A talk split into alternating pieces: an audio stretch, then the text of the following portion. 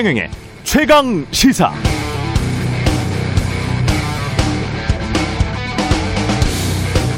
법인세를 개혁해서 그들이 내야 할 몫을 치르게 하겠습니다. 그 돈으로 공공투자를 확대하면 기업들도 이 공공투자 혜택을 받게 될 것입니다. 우리는 땀 흘린 노동에 보상을 하지 그 자체에 대해서 부 그 자체에 대해서 보답하지는 않겠습니다. 미국에서 가장 부유한 1% 1년에 40만 달러 이상 버는 사람들의 연방정부 소득세율을 조지 W 부시 대통령 이전의 세율 39.6%로 되돌려 높여 놓겠습니다. 취임 100일을 맞은 바이든 미국 대통령의 국회 연설 중 한 대목을 읽어드렸습니다. 특히 제 가슴을 때린 대목은 이 부분. 우리는 노동에 대해서 보상을 하지 부에 대해서는 보상하지 않겠다. 노동 중심, 일자리 중심, 중산층 중심의 전통적인 미국 민주당의 목소리를 강하게 낸 이 대목인데요. 미국 정치인들이 평소에 많이 하는 말입니다. 그런데 한국인인 제 가슴을 때린 이유는 이런 말을 만약 한국에서 한국의 정치인이나 대통령, 대통령 후보들이 했다면 어떤 말을 들었을까라는 생각 때문이었습니다. 우리는 노동에 대해 보상하지 부에 대해서는 보상하지 않겠다. 반시장, 사회주의, 공산주의, 퍼퓰리즘, 좌파, 종북 그렇게 막 비판받았을 것 같지 않나요? 누가 이상한 걸까요? 자본주의 천국이라는 미국? 아니면 저런 말은 왠지 사회주의인 것처럼 그렇게 들리는 한국?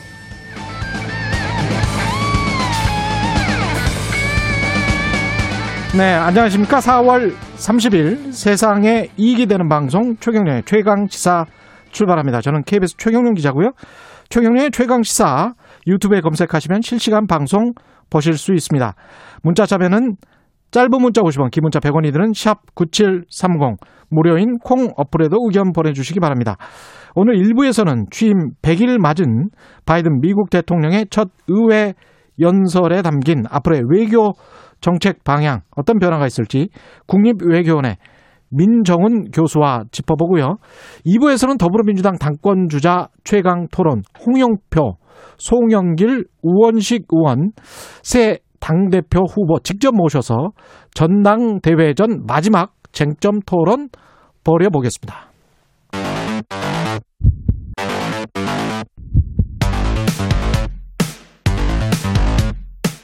오늘 아침 가장 뜨거운 뉴스 뉴스 언박싱 네 뉴스 언박싱 시작합니다. 민동기 기자 한겨레 신문 하어영 기자 나와 있습니다. 안녕하십니까? 안녕하십니까? 안녕하세요. 차기 검찰총장 후보 4명으로 압축됐습니다.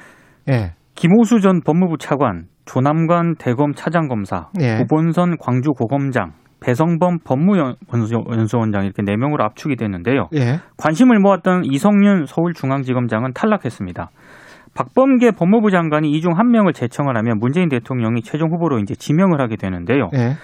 추천위원이 9명이었거든요. 음. 어, 이번에 심사 대상자가 13명이었습니다. 예. 이 13명 가운데 각자 적임이라고 생각하는 후보 4명을 적어내는 방식으로 후보군을 압축을 했다고 하고요. 예. 박상기 전 법무부 장관이 추천위원장이 위원장이었는데 예. 어, 규정대로 공정하게 후보 선정을 했고 음. 회의 중 특별한 큰 이견은 없었다 이렇게 기자들에게 설명을 했습니다. 기자들은 왜 이성균 중앙지검장을 유력한 후보라고 그동안 계속 보도를 했을까요? 무슨 근거로 보도를 한 겁니까? 어, 실제로 그 예. 여당 내에서도 예. 이성윤 어, 중앙지검장이 에, 그 검찰총장으로 임명되는 것이 예. 이후에 그 정권 하반기에 유리한 국면으로 갈 수 있다라는 의견이 나오기는 했었고요. 예. 다만 이제 여론에서 언론에서 봤을 때는 그것이 또한 어, 새로운 구도가 형성되는 것을 미리 예견된 것이 아닐까라는 생각도 듭니다. 어떤 말씀이냐면요. 네. 이성윤 중앙지검장이 임명이 된다라는 것은 음. 이 검찰 개혁이라는 주제가 어, 그것이 이제 정책적 우선순위를 떠나서 어, 정부 내부에서 충돌로 다시 한번 비화될 수 있는 가능성을 가지고 또 다른 측면에서는 최근 수사 대상이 된, 됐다는 측면 이런 측면에서도 좀 논란이 가능하기 때문에 예. 충분히 예, 가능하지 않았을까라고 정, 어, 전망을 해보는 입장에서 그렇게 이야기를 한 것 같습니다. 근데 저는 그것도 좀 말이 안 된다고 보는 게 아니 추천위원 9명은 그러면 바지 사장들입니까? 아, 이번 아니 전혀... 추천위원들 9명을 놔두고 여당에서 이성윤이 될 것 같아라고 한다고 한들 여당이 어떻게 영향을 미칠 수가 없는 구조잖아, 구조잖아요. 그러면 그러니까, 이, 이 구조나 시스템 자체를 처음부터 다 무시하고 모든 것은 여당이나 대통령 마음대로 된다라는 그런 생각하에 지금 기사를 쓰고 있는 거 아니에요? 그러니까 이성윤 지검장이 유력하다라고 썼던 그 언론들이 있지 않습니까? 예. 이번에 좀 다시 한번 곰곰이 생각해 봐야 할 대목이 있는 게요. 음. 추천위원들 사이에서 아마 뭐 청와대라든가 예. 정부 사이드에서 특정 후보를 밀었다라고 한다면은 예. 분명히 얘기가 나왔을 거거든요. 무슨 이야기가 나왔겠죠. 근데 추천위원들 사이에서 그런 얘기 전혀 안 나왔고요. 그리고 오늘 기사를 쭉 보니까 뭐 청와대가 법무부를 통해서 특정 후보를 밀어붙인다는 그런 얘기가 아뭐 언론들 사이에서는 이런 그 보도가 있었는데 전혀 지금 그런 얘기는 나오지 않았다라는 보도도 지금 나오고 있습니다. 그리고 이런 상황에서 그런 게 있었으면 누군가가 폭로했겠죠. 그렇죠. 그리고 박범계 장관이라든가 뭐 법무부 이정수 검찰국장도 그냥 원론적인 얘기를 했다라고 하거든요. 음. 그래서 나오는 얘기가 처음부터 정부라든가 청와대 쪽에서는 이성윤 서울중앙지검장을 의중에 안 두고 있었던 것 아니냐. 오늘 이런 보도까지 좀 나오고 있는 상황입니다. 모르겠습니다. 예. 제가 어제도 말씀드렸지만 궁예 관심법 같은 정치 보도들이 너무 많아요. 어떤 과학적 근거나 취재를 그러면 추천위원들 9명 중에서 몇 명한테 내가 은밀하게 물어봤는데 익명의 관계자들 2명은 이렇게 이야기했다. 기사가 그렇게 나와야 돼요. 그리고 대부분의 기사들은 제가 보는 다른 나라 언론들의 대부분의 기사들은 그렇게 나와요. 네. 근데 어떤 기사도 추천위원 익명의 관계 추천 추천위원 중에 누군가로부터 나는 이런 이야기를 들었다라는 그런 멘트가 아무것도 없어요. 아니, 어제 그 회의 분위기는요. 네. 추천위원들 사이에서 큰 이견이 없었다라고 그렇죠. 합니다. 네. 무슨 얘기냐면 이성윤 중앙지검장이 표가를 아주 적게 받았는데 네. 거기에 관해서는 거의 뭐 상당수 추천위원들이 뭐 공감을 했다는 그런 얘기죠.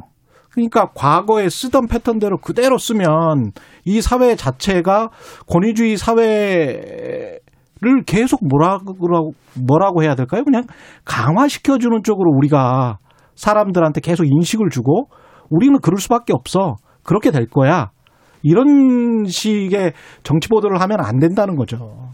예. 네. 뭐 명확하게 증거가 있으면 그 증거를 대고 그리고 취재를 해서 그렇게 써야 된다는 거지. 궁예 관심법으로 계속 이렇게 정치 보도를 하면 안 됩니다. 그러니까 한 말씀만 좀 더 드리면 예. 실제로 그 윤석열 전 총장 같은 경우에 서울중앙지검장을 하다가 이제 총장이 됐기 때문에 예. 그런 측면에서 이성윤 지검장도 유력한 후보인 것은 분명했던 사실인 것 같습니다. 예. 그리고 이제 청와대나 여권에서 같은 경우에는 아까 드렸던 말씀이 포함되기는 합니다만 이 이성윤 지검장을 선임 그러니까 총장으로 앉히는 것 자체가 사실 부담이었기 때문에 음. 뭐 말씀하셨던 것처럼 오히려 그 구도적으로 봤을 때는 어 가능성이 좀 더 떨어지는 것으로 어 보이는 측면도 있었는데 그것에 대해서 좀 언론이 간과한 측면도 있는 것 같습니다. 근데 한 가지 변수는 있습니다. 변수는 뭡니까? 이성윤 그 서울중앙지검장이 그럼 앞으로 어떻게 될 것인가? 예. 어, 언론들 해석은 또 두 가지로 나뉘더라고요. 음. 중앙지검장 유임될 것이다. 음. 이렇게 해석하는 쪽이 있고 다른 네. 하나는 대검 차장으로 승진할 가능성도 있다. 음. 뭐 이렇게 오늘 두 가지 관료로 좀 나뉘는데요. 이것도 네. 역시 가능성이기 때문에 네. 지켜봐야 할 것 같습니다. 그래서 네 명 후보들 중에서 지금 누군가 또 유력한 후보라고 오늘부터 보도를 하고 있던데 아, 이름 나오고 있습니다. 예, 이름 나오고 있던데 네. 그냥 이야기 안 하겠습니다. 네, 네, 네. 예, 법사위원장에는 박강원 의원이 내정됐군요.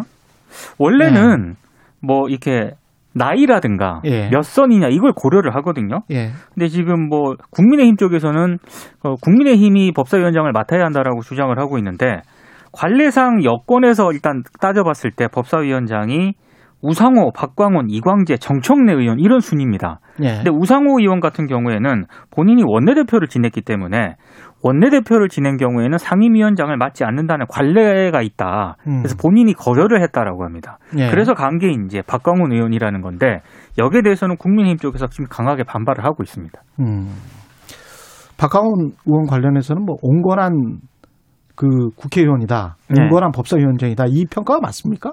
그러니까 상대적으로 온건하다는 것이고요. 그러니까 그 지금 현재 그 문재인 예. 대통령과의 어떤 친근성, 친연성과 관련돼서는 예. 박광원 의원도 어, 친문으로 친문 핵심으로 분리된 분류되는 것은 맞습니다. 친문 핵심이다. 예, 예. 이것도 예. 뭐 말씀하셨던 것처럼 언론의 분석이긴 한데요. 예. 그 어, 말씀하셨던 것처럼 여권 일각에서 어, 강경파에 속하는 정청래 의원보다 박광원 의원이 온건파라는 점이 영향을 미쳤다는 것은 상대적으로 정청래, 정청래 예, 예. 의원보다 예, 예, 그렇습니다.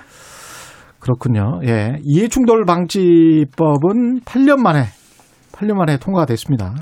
아, 무려 8년 만에 통과가 됐고요. 예. 어제 또 이 국회법 개정안도 통과가 됐거든요. 음. 이게 국회의원이 의정 활동을 통해 이익을 얻지 못하도록 제한하는 그런 내용인데 예. 이해충돌 방지법은 원래 2013년에 김영란법과 함께 정부안으로 제출이 됐습니다만 뭐 여러 가지 이유 때문에 8년간 발의와 폐기를 거듭을 해왔습니다. 예. 근데 다 아시는 것처럼 그 지난달 한국토지주택공사 LH 땅 투기 의혹 이런 게 이제 터지면서 급물살을 탔고요. 뭐 구체적인 내용은 공직자가 직무상 알게 된 비밀을 활용을 해서 재산상 이익을 얻을 경우에는 7년 이하 징역형이나 7천만 원 이하 벌금형을 처벌받도록 하는 그런 내용이고요. 예. 규제 대상은 뭐 공무원, 공공기관 임직원 등 모두 190만 명이 규제 대상입니다. 음. 아, 그리고 사적 이해관계자를 대상으로 인허가라든가 뭐 재판 수사 등의 직무를 수행하게 된 사실을 알게 되면은 14일 이내에 기관장에게 신고를 하고요. 이걸 회피를 해야 됩니다. 그리고 LH 등 부동산 관련 공공기관의 공직자 같은 경우는 본인은 물론이고 배우자, 직계가족의 부동산 거래도 신고를 해야 됩니다. 음, 이게 190만 명 공직자가 직무상 알게 된 비밀을 활용해 재산상 이익을 얻었을 경우인데 예. 손해를 알게 됐는데 네. 손해를 얻을 경우는 처벌을 안 하는 겁니까? 그러니까 가령 어떤 누군가로부터 아 저 주식 좋대라고 이제 들었어요. 네. 듣고 이제 샀어. 근데 나중에 보니까 그냥 망한 거야. 그렇게 되면은 처벌 안 하는 거예요? 그러면 네. 사기를 당한 게 아닐까요? 실제로 이게 미수범이 처벌돼 있는지는 좀 더 알아보고 말씀을 드려야 할 것 같은데요. 예. 아마 청취자분들은 이런 생각은 또 하실 것 같아요. 예. 이런 당연한 법률이 왜 지금 통과됐지? 음. 이런 생각들을 하시게 될 거예요. 뭐 네. LH는 그렇다 치지만 입법 사법 행정부와 그렇죠. 관련되면 그럼 공무원들은 지금까지 그런 직무상 관련된 비밀을 들어왔고 음. 이것을 어 자기의 사적 이익으로 활용했을 가능성이 있었다는 것이야. 라고 아마 생각을 하셨을 것 같아요. 이게 8년 동안이나 이게 통과되지 못했다는 것은 상식적으로는 좀 너무 늦었고 늦어도 너무 늦었다 이런 생각도 하실 것 같습니다. 그렇죠. 예 그리고 예. 한 가지만 더 말씀을 드리면은요. 음. 국회의원의 사적 이해관계가 겹치는 상임위 배정이 지금까지 이루어져 왔거든요. 그러니까 그렇죠. 네, 박덕흠 의원 같은 경우는 국토위에 배정받아서 그렇죠. 본인의 사업과 관련된 어, 수주를 얻었다라는 의혹도 제, 기가 됐었고요. 예. 그러니까 이것 또한 아, 그럼 정말 그래왔다는 것이냐라는 의혹도 아, 의심도 아마 아, 가지게 될 겁니다. 그러니까 너무 당연한 법률이 지금 너무 늦게 통과된 겁니다.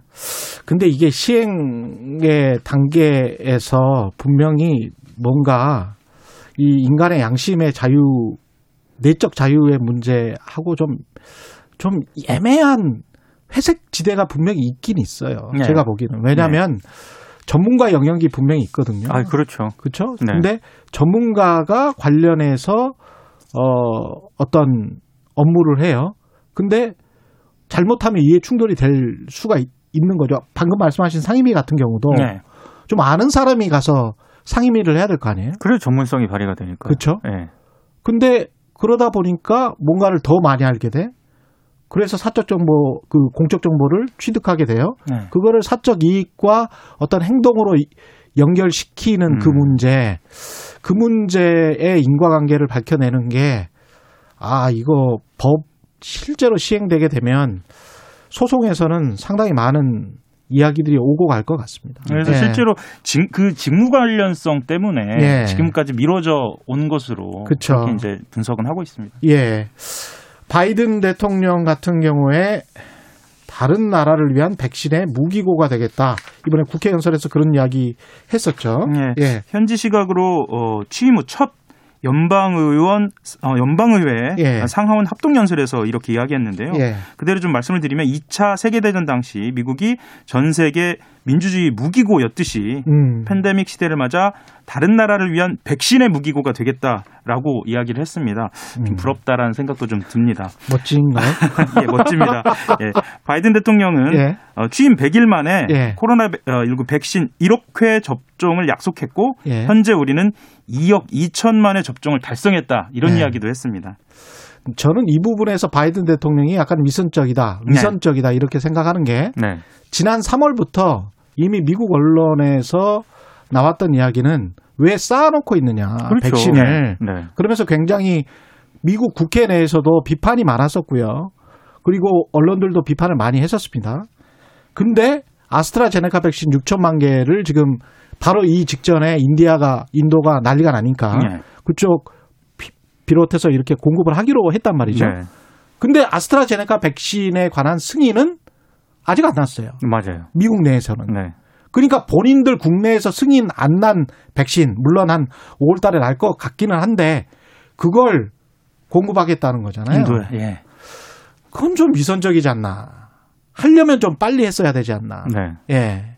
그런 생각이 좀 들어요. 그러니까 예. 말씀하셨던 것처럼 아스트라제네카나 화이자 모더나를 공평하게 분배하는 것이 아니라 그렇죠. 그렇죠.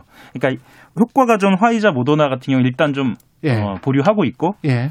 나머지 이제 아스트라제네카만 백신 원료를 인도에 음. 2천만 회 이상 어, 만들 수 있게 보내겠다 뭐 이런 거거든요. 그렇죠. 그런 상황입니다. 그러니까 예. 백신 이기주의라는 비판을 받으니까 음. 저는 좀 생색내기용 아닌가 이런 의심도 하게 그런 됩니다. 게 있습니다. 예. 자국 우선주의로 쭉 갔어요. 맞습니다. 지금 지난 100일 동안 쭉 갔다가 아, 너무 힘드니까 맞습니다. 이, 이 정도는 이제 해야 되겠다. 우리는 충분히 확보했으니까 뭐 그런 차원이라고 저는 이해를 하고 있습니다. 현실적으로는. 예, 오프닝에서 예. 말씀하셨던 그 사회주의에 가까운 그런 논란과 예. 이 백신 이기주의 모두 미국이니까 그렇죠. 가능한 그런 이야기인 것 같습니다. 뉴스 언박싱 민동기 기자 한겨레 신문 하어영 기자였습니다. 고맙습니다. 고맙습니다. 감사합니다. KBS 라디오 최경영의 최강 시사 듣고 계신 지금 시각 7시 37분입니다. 오늘 하루 이슈의 중심.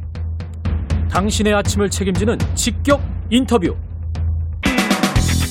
여러분은 지금 KBS 일라디오 최경영의 최강 시사와 함께하고 계십니다. 네, 조 바이든 미국 대통령 취임한 지 100일 맞았고요. 100일 앞두고 하루 앞두고 미국 의회에서 어제 첫 연설을 했습니다. 미국이 다시 움직이기 시작했다면서 중국 견제, 우호국과의 동맹, 대형 인프라 투자안과 이를 충당할 부자 증세 계획을 언급했습니다.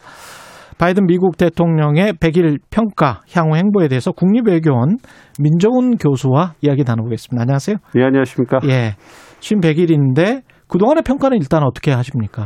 어, 먼저 언론에 많이 나오는 것처럼, 음. 어, 그래도 합격점을 줘도 뭐 무리는 없지 않을까 생각을 하고 있습니다. 네. 뭐 어제 말씀해 주신 것처럼 취임 100일을 앞두고서 의회 연설을 했단 말이에요. 예. 그러니까 취임 첫 해기 때문에 신년 국정 연설을 못 했죠. 음. 그래서 이제 그걸 대신한 것이 아니냐 뭐 이런 평가도 나오고 있고 아무래도 미국이 코로나19의 최대 피해국이었고 음. 이제 그 백신 확보에 성공하면서 조금씩 진정 국면에 들어가고 있기 때문에 어, 그에 따라서 경제도 좀 좋아지고 있고요. 네. 아무래도 그래도 여전히 위기 국면이기 때문에 이렇게 위기 국면일 때는 대통령제에서 대통령에게 강한 리더, 그러니까 국가를 이끌어 달라라는 우리가 괜찮다.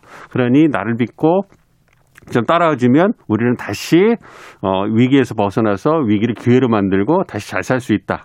우리는 괜찮다. 이러한 어떤 그 위기의 리더십을 보여줘야 되거든요. 네. 근데 그 부분에서 이제 그 방점을 찍은 것 같아요. 그래서 네. 어 이제 처음에 그, 그, 도착을 하셔서 뭐 소개를 한 다음에 이제 우리가 음. 어려움을 겪고 있지만 위기를 기회로 만들고 셋백 이렇게 좀그 어려움에서 예. 이제 스트라이크 강적으로 바꿀 것이다. 예. 그래서 미국이 다시 움직이고 있다 뭐 이런 얘기를 예. 했거든요. 예.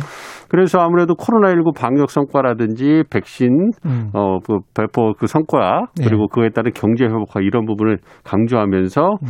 이제 경기를 그 부, 부양시키기 위해서 이제 그 천문학적인 규모의 어떤 경기 부양책을 소개를 하고 지지를 해달라 네. 이런 얘기를 했거든요. 그런 부분 얘기를 해서 나머지 뭐 대외정 투자 얘기를 했지만 대부분은 국내 정책의 방점을 찍으면서 미국 사회가 접하고 있는 그런 주요 의제들 그래서 음. 바이든 행정부가 경기 부양이라든지 인종적 형평성 을 회복하는 부분이라든지 총기 규제라든지 뭐 이민 문제 이런 것까지 폭넓게 그 어, 건드리면서 그러한 부분에 대해서 바이든을 추구하는 부분에 대해서 지지를 해달라 국민들에게 네. 그런 메시지를 던졌다 생각합니다. 위기만 언급한 게 아니고 위기이자 이게 기회가 될 수 있다 이것을 굉장히 강조한 것 같더라고요. 예. 예, 그렇습니다. 음. 아무래도 이제 그 말씀드린 것처럼 위기이지만 이거 우리가 잘 극복하면 기회가 될 수 있다라는 걸 예. 얘기를 해줘야 되겠죠. 그래야 예. 이제 국민들이 리더인 대통령의 말을 믿고 힘을 내서 음. 다시 또 열심히 뛸 수 있으니까 그런 부분을 예. 강조했습니다.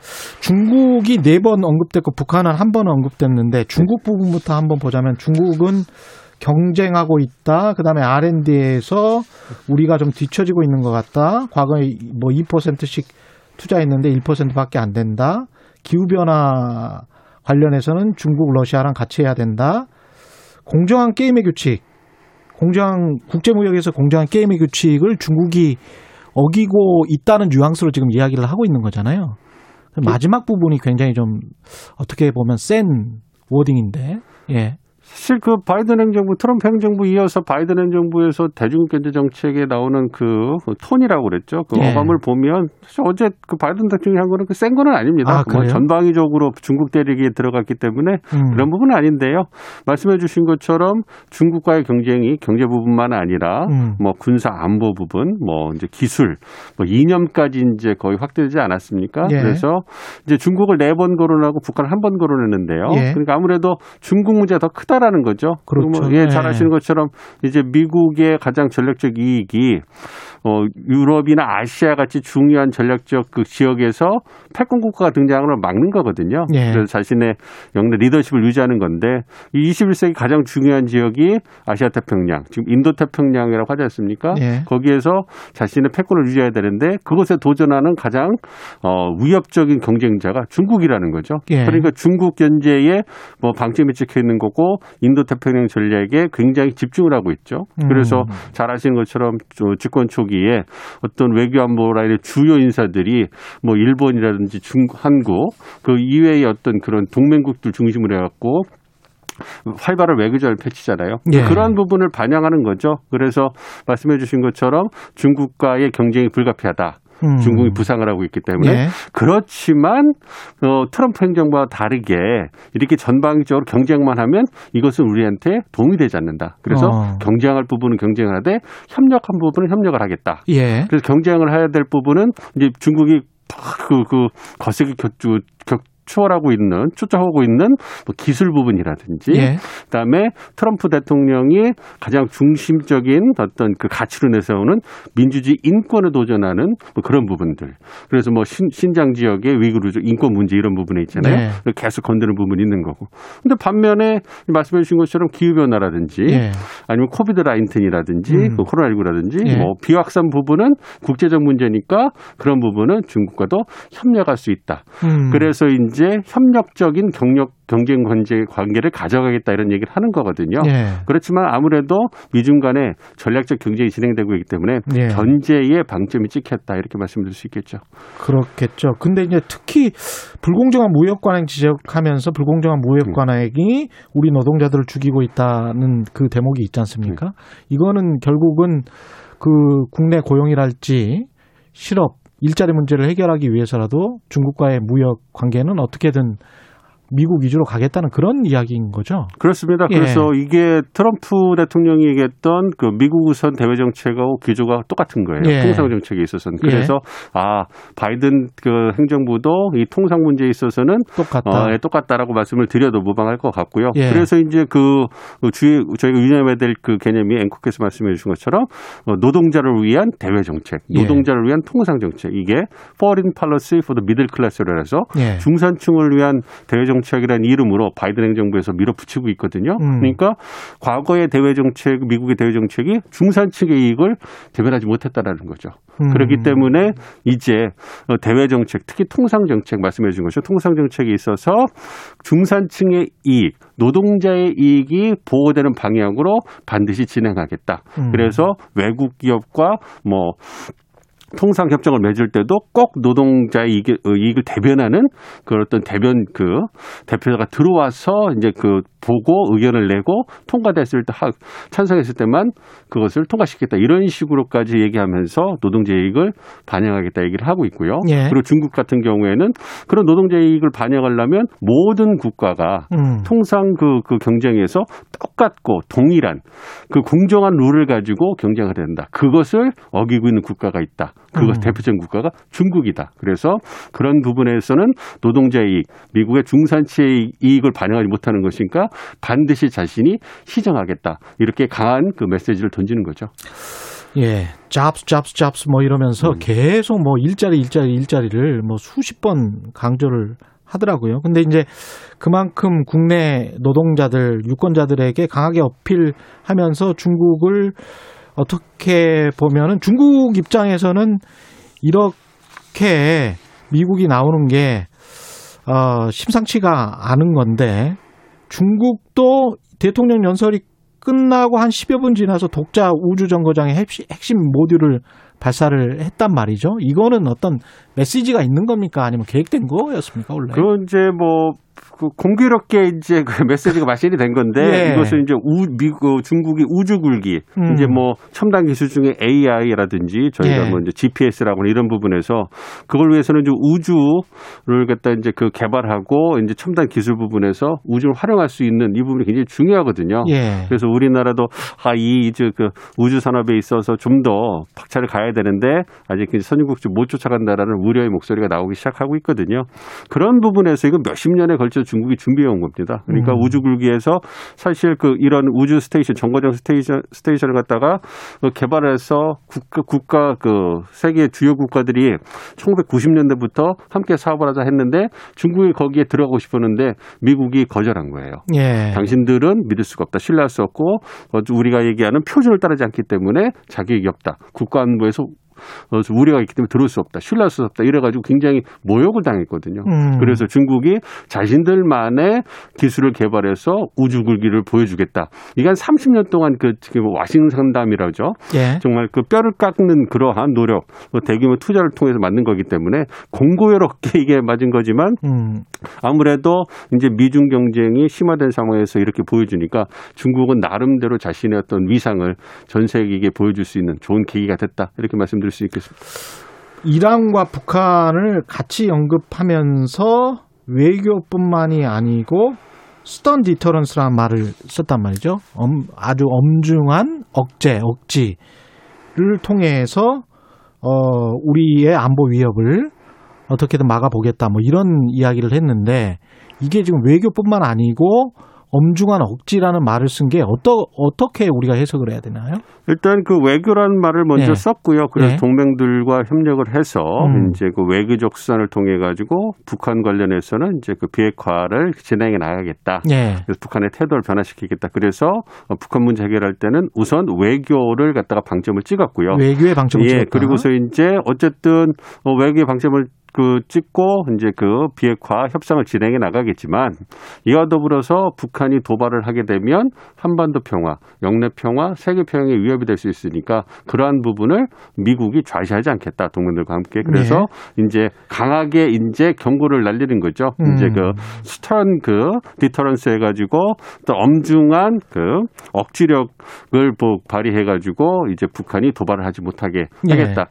뭐 그렇다고 해가지고요. 예. 이제 이러한 부분 부분이 엄중한으로 해석이 되니까 그러면 그 바이든 행정부가 북한이 도발하면 군사적 옵션을 통해 가지고 응징하는 거 음. 아니냐 뭐 이렇게까지 어 이렇게 우려의 목소리 나오는데 그거는 아니고요. 그건 아닙니까? 예, 그렇습니다. 아. 바이든 행정부의 기조가 군사력은 사용하되 그러니까 막강한 군사력을 유지하되 군사력은 최후 수단으로 사용하겠다. 예. 정말 신중하게 생각하고 신중하게 생각해서 외교가 통하지 않을 때 그럴 때 군사력을 사용하겠다 얘기를 하기 때문에 음. 이러한 그 엄중한 그 억지력을 통해서 도발을 억제하겠다 이런 부분은 그냥 통상적으로 북한에게 도발을 하면 좋지 않다라는 경고를 날려주는 이 정도라고 이해하시는 게 제일 적절할 것 같고요. 예. 이것보다는 외교를 통해서 이제 그 문제를 해결한다고 했으니까 음. 그 부분에 있어서 한국이 입장이 얼마나 반영될 수 있는가 이 부분에 더 집중을 하셔서 보시면 더 좋을 것 같습니다. 어떻게 보십니까? 앞으로 한 1년 정도 기간 음. 동안에 미국의 우선순위에 북한이 지금 들어가 있을까요? 아니면 중국,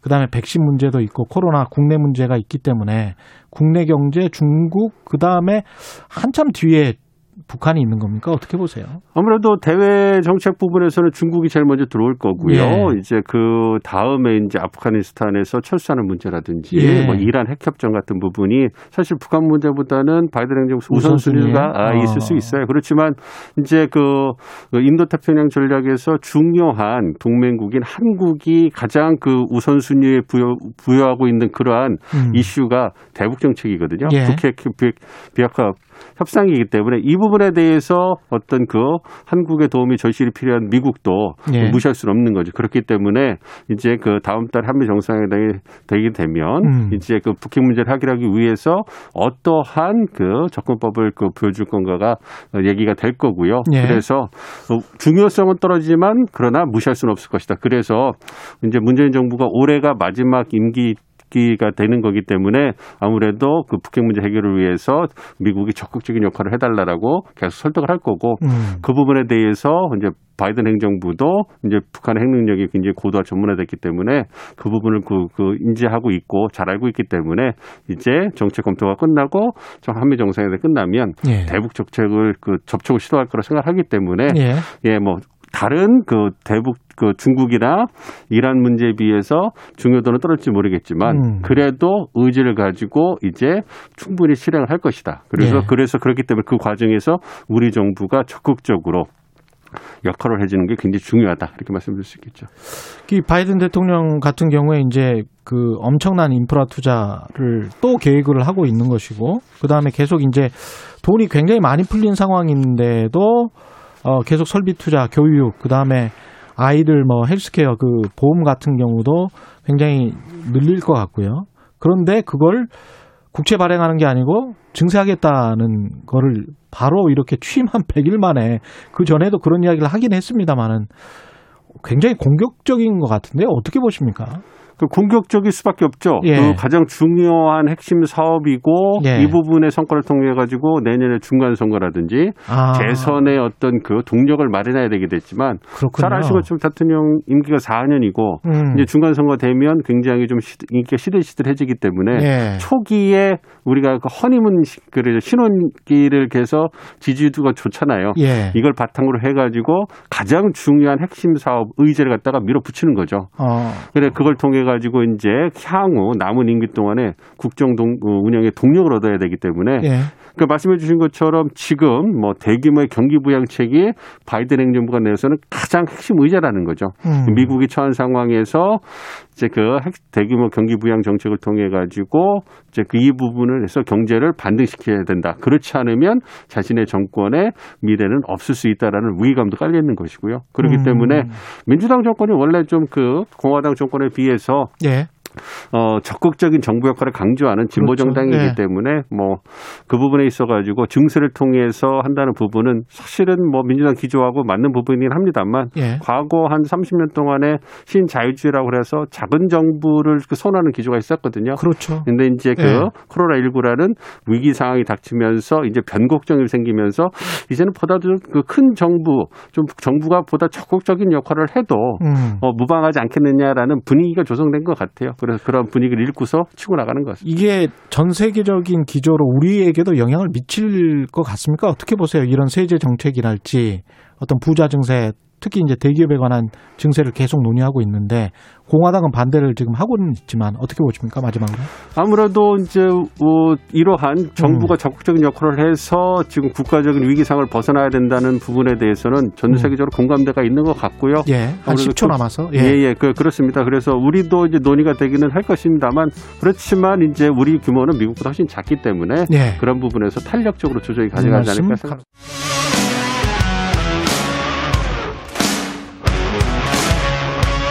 오늘 하루 이슈의 중심 최경영의 최강 시사.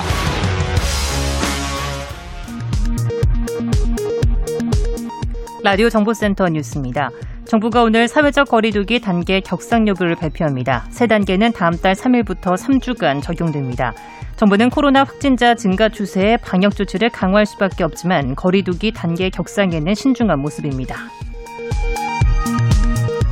코로나19 백신 1차 접종 인원이 누적 300만 명을 넘어선 가운데 5월부터는 65세에서 74세 어르신, 30세 이상 교사 및 돌봄 인력, 만성 중증 호흡기 질환자 등 신규 접종군이 추가돼 접종에 한층 탄력이 붙을 것으로 보입니다.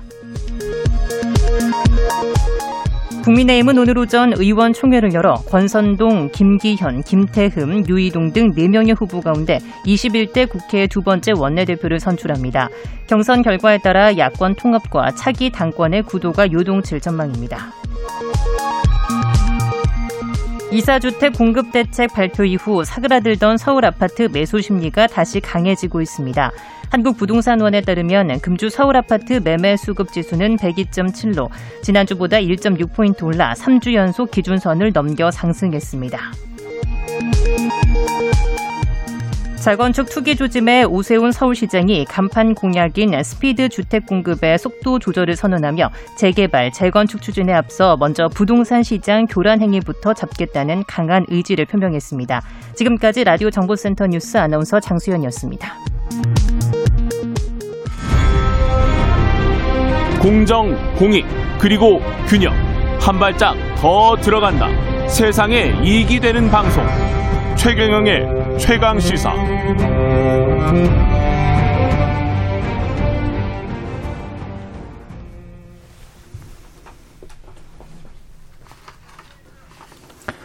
네, 더불어민주당 새 당 대표와 최고위원을 선출하는 정당, 전당대회가 이틀 앞으로 다가왔지만 판세 여전히 안개 속이고요.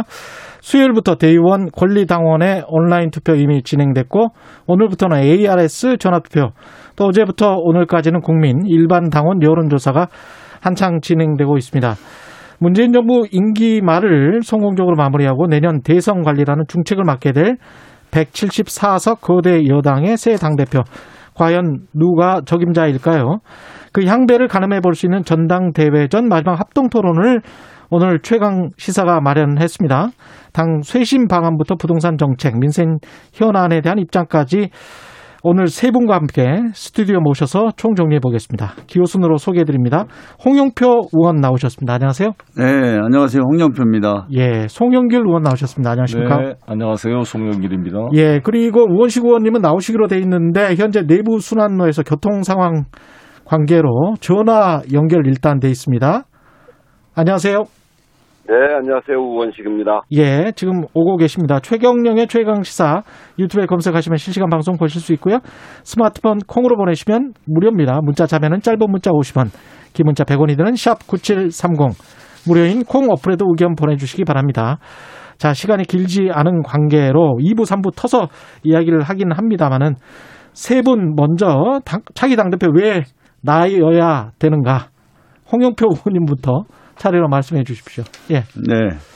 어, 지금 코로나 위기도 계속되고 있고 또 올해 대선도 있는 해입니다. 그렇기 때문에 저희가 안정과 단결의 리더십이 필요하다. 또 어, 그것이 이제 저는 중요한 과제인데 제가 어, 그 단결의 어떤 리더십을 가지고 있다 이렇게 생각합니다. 그리고 또 하나는 뭐 문재인 정부가 마지막까지 이 코로나 위기를 잘 극복하고 경제 위기를 극복해야 하는 어, 좀 성공한 정부가 돼야 됩니다. 그걸 위해서 당이 중심을 잡고 잘 어, 뒷받침해야 되는데 그러려면 또 당 정청이 긴밀한 논의와 어, 협력을 해나가야 된다. 거기에서도 제가 가장 잘할 수 있지 않나 이렇게 생각이 되고요. 네.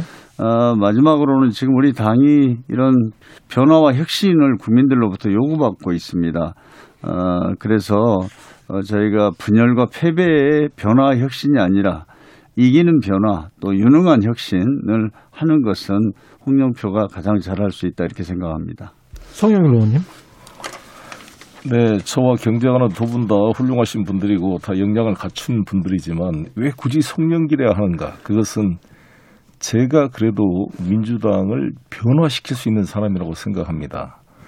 우리가 이대로 가면 지금 대선 자체가 불확실해졌습니다. 분명한 위기입니다. 이번 4.7 보궐선거를 통해 서울에서 거의 18% 20% 가까이 패배를 했습니다.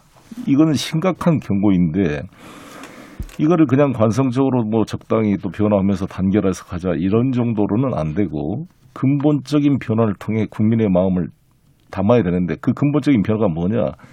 유능한 개혁 은행 일치입니다. 그래서 부동산 백신 문제에 대한 분명한 해법을 가지고 집권당이 내각을 견인해서 문재인 정부를 뒷받침해 성공적 성과를 만들어내야 된다고 봅니다. 저는 새 후보 중에 위기의 인천광역시라는 지방 정부를 경험해 본 어, 바 있기 때문에 네. 이것을 이 경륜을 기초로 부동산 문제에 대한 분명한 해법을 제가 가지고 있고 백신 문제도 제 외교적 네트워크를 총동원해서 정부의 백신 확보 노력을 뒷받침해서 집단 면역이 완성됨으로써 서민 경제를 활성화시키겠습니다. 우원식 의원님. 네, 어, 두분 다 훌륭하신 분인데요. 이번 당대표 선거는 누가 뭐래도 대선 승리 어, 그리고 정권 재창출을 위해서 누가 당대표가 되는 게 가장 당에 도움이 되는가 이게 기준이 돼야 된다고 생각합니다. 예. 이번 보궐선거에서 참패의 가장 중요한 원인은 어, 역시 국민의 먹고 사는 문제, 국민의 삶이 어, 개선되지 않는 그런 문제가 중심이었다고 생각합니다. 그런 점에서 국민의 삶을 잘 챙겨야 되는데 이 코로나로 양극화, 불평등, 불공정이 매우 심각해져서 인생 최우선에서 국민의 삶을 지켜나가는 것이 어, 국민으로부터 신뢰받는 우선 첩경이다. 그런 점에서 그동안 현장 정치, 민생 정치를 쭉 어, 추진해온 어, 우원식이 가장 적합하다 이렇게 생각하고요. 두 번째는 국민으로부터 신뢰받고 또그 당을 잘 단합시킬 수 있는 그런 사람이 되어야 하는데 그런 점에서 보면 그간 당의 단결과 화합을 잘 이끌어낸 사람 그것은 어, 을지로위원회를 통해서 어, 우리 당을 화합시켜온 우원식이 적임자다 이렇게 생각합니다. 무엇보다도 어, 백신과 그리고 코로나 위기 어, 그리고 어, 그 우리 국민들의 삶을 꾸려가는데 재정의 원칙을 세우는 데 있어서 가장 그 원칙을 견지하고 정부를 뒷받침할 수 있는 그런 역량을 갖고 있는 것이 우원식이다 이렇게 생각하고 제가 아, 이번 그 당대표 선거에 출마를 하게 됐습니다. 열심히 하겠습니다. 예, 방금 송영길 의원님이 부동산 해법에 분명한 해법을 갖고 계신다고 하셔서 송영길 의원님이 부동산 해법에 어떤 게 분명한 해법인지 그 말씀을 좀 듣고 거기에 관한 반론을 홍영표 의원님하고 우원수 의원님에게 듣겠습니다. 예. 일단 우리 정부가 24번의 부동산 대책 중에 예. 확실한 공급 대책을 지난 이사 대책으로 이렇게 발표를 했습니다. 예. 예 수도권 30만 원을 비롯해서 83만 원을 2025년까지 공급하겠다는 이 정책을 차질 없이 뒷받침하는 게 가장 중요한데 음. 문제는 이것이 공급이 되더라도 실수요자 대책이 없게 되면은 그림의 예. 떡이 될 수 있기 때문에 예. 실수요자 대책을 세우는데 그 중에 제가 생애 첫 어, 주택을 구입하는 실소유자에 대해서 LTV를 완화시키고 거기에 장기 모기지를 하자는 것은 하나의 아주 전체적인 저의 정책 중에 하나이고 예. 송영길의 누구나 프로젝트라는 걸 통해 현재 인천에서 1098세대가 건설 중에 있습니다. 집값의 10%만 내면 언제든지 최초의 분양 가격으로 이 집을 살 수 있는 권리를 가지고 있기 때문에 집을 이렇게 이 투기적 수요가 몰릴 필요가 없게 되면서 실제 내 집을 갖고자 하는 욕구를 저렴한 가격으로 해결해 줄 수 있게 되는 거죠. 이것을 저는 당대표가 되면 전국 17개 도시의 시범 사업으로 진행할 생각입니다. 홍영표 의원님. 예. 네. 어, 저는 뭐 부동산 정책은 어떤 일관성을 네. 유지하고 그래야 또 시장에 예측 가능한 음. 어, 이런 신호를 보내게 된다고 봅니다. 그런 데서 어, 지금 정부가 세운 정책들을 잘 추진해 나가는 게 중요하고요. 네. 지금 송영길 후보가 말씀하시는 누구나지 프로젝트는 어, 사실 인천에서 시도를 했었는데 예. 에, 그 뒤로 이것에 대한 여러 가지 문제들이 제기가 됐습니다. 예. 아마 이 문제가 아, 이런 문제들이 없었다면 어느 정부든 음. 저는 이걸 잘 받아들여서 할 수 있었는데 아무튼 이게 뭐 시간이 짧아서 제가 다 말씀드리지 않겠지만 예. 이것은 문제점들이 많이 나타났습니다. 음. 그렇다는 것이고 예. 또 하나는 이 가장 큰 문제가 우리나라는 청약 제도가 있습니다. 예. 지금 분양을 받기 위해서는 청약 통장을 통해서 그걸 받게 돼 있는데 음. 어, 지금 누구나 집 프로젝트의 또 가장 큰 문제점의 하나는 예. 과연 이게 어떤 투명성을 유지하면서 어, 청약 제도를 뛰어넘는 그런 어떤 음. 그 분양 시스템을 가질 수 있느냐 하는 것이 또 과제가 되고 있거든요. 그래서 예. 저는 이제 이 누구나 집 프로젝트는 아이디어가 좋고 그렇지만 아직은 좀 더 가다듬어야 되고 어 이것은 현재까지는 어떤 대안이 될 수 없다 저는 그렇게 생각합니다. 그래서 예. 어, 저는 기존의 지금 정책들을 잘 유지하면서 예. 어, 약간 부분적으로 저희가 보완할 지점이 있다면 저희는 뭐 보완할 수는 있다 이렇게 봅니다. 지금 누구나 프로젝트와 LTV 완화 송영길 의원님이 제안하신 거기 그것과 관련된 반론 들어보고 있는데 우원식 의원님 어떻게 생각하십니까? 네, 네. 그 LTV DTI 그 대출 규제를 완화하자. 예. 지금은 이제 많이 규제가 묶여 있기 때문에 예. 어, 조금 검토해 볼 필요는 있습니다. 음. 근데 우리 송영길 후보가 이야기하신 90%까지 하자. 그 문제에 관해서는 이미 어, 박근혜 박근혜 정권 때 예. 80%까지 해본 적이 있습니다. 예.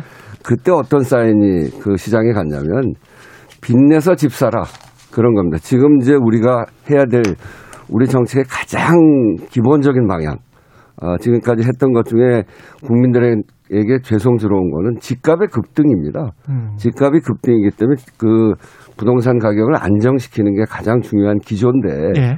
빚내서 집 사라 이런 사인이 가기 시작하면 부동산 가격의 안정을 이사 대책으로 조금 그, 그, 그런 기조가 생기기 시작했는데 이 민감한 시기에 부동산 시장을 다시 흔드는 굉장히 심각한 문제가 발생할 수 있다. 예. 그래서 어, 지금 우리가 해야 될 가장 중요한 원칙인 부동산 시장 안경, 안, 안정에 역행하는 그런 그런 사인이 될 수 있기 때문에 그것은 저는 매우 부, 어, 옳지 않다는 생각이고요. 예. 누구나 집 프로젝트는 제가 이미 토론 과정에서도 얘기했는데 우리 홍영표 어, 후보께서도 말씀하셨듯이 여기저기서 굉장히 많은 부작용이 생겨서 소송도 붙고 그 어려운 그 과정 과정이 생겨서 피해자들도 생기고 있습니다. 아직 정교화가 잘 만들어지지 않은 프로젝트거든요. 송영길 후보께서 이미 뭐 8년 지난 인천시장 때부터 구상하고 시작했는데 송영길 후보가까지 얼굴이 나온 누구나 집 프로젝트가 홍보됨으로 해서 잘 정교하지도 않는데 피해자들이 많이 발생했어요.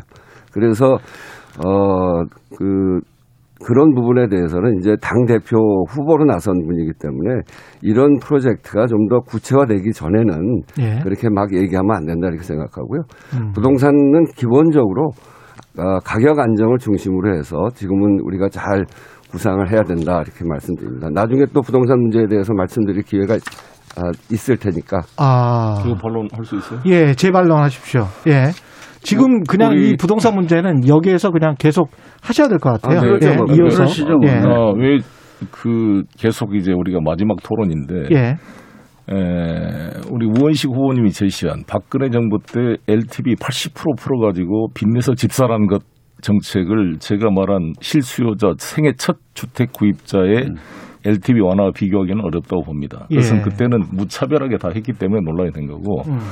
우리나라 집 무주택자가 44%인데 그중에 예. 집을 살 의사가 있는 사람이 약 10% 돼요. 음. 그중에 생애 첫 집 구입자, 실수요자, 신혼부부 대상은 더 줄어듭니다. 그리고 이분들에게 장기 모기지를 적용하고 5년 보유를 하게 되면 집값 폭등에 전혀 영향을 미치지 않게 통제할 수가 있습니다. 그리고 현재 디딤돌 주택이라는 게 실링이 2억밖에 안 돼요. 예. 5억 이상 주택은 또 못하게 돼 있어요. 그러니까 예. 이런 이런 것 때문에 그걸 잘 조정을 해서 실수요자 대책은 문재인 대통령께서도 지적한 상황이고 우리 음. 정부도 실수요자 대책을 지금 논의하고 있습니다. 제가 대표가 되면 꼭 90%는 아니더라도 탄력적으로 실수요자 대책을 만들겠다는 말씀을 드리고 누구나 지금 프로젝트는 뭐 홍영표 의원식 의원님이 지적한 대로 보완하고 발전해 가고 있는 중입니다. 진화 예. 발전해 가고 있는 중이고 여러 가지 어려움이 있었지만 이 중요한 것은 이번 이 영종도 미단 시티의 1098세대가 하나금융투자라는 민간 투자가 PF를 해서 2,400억을 PF를 한 겁니다.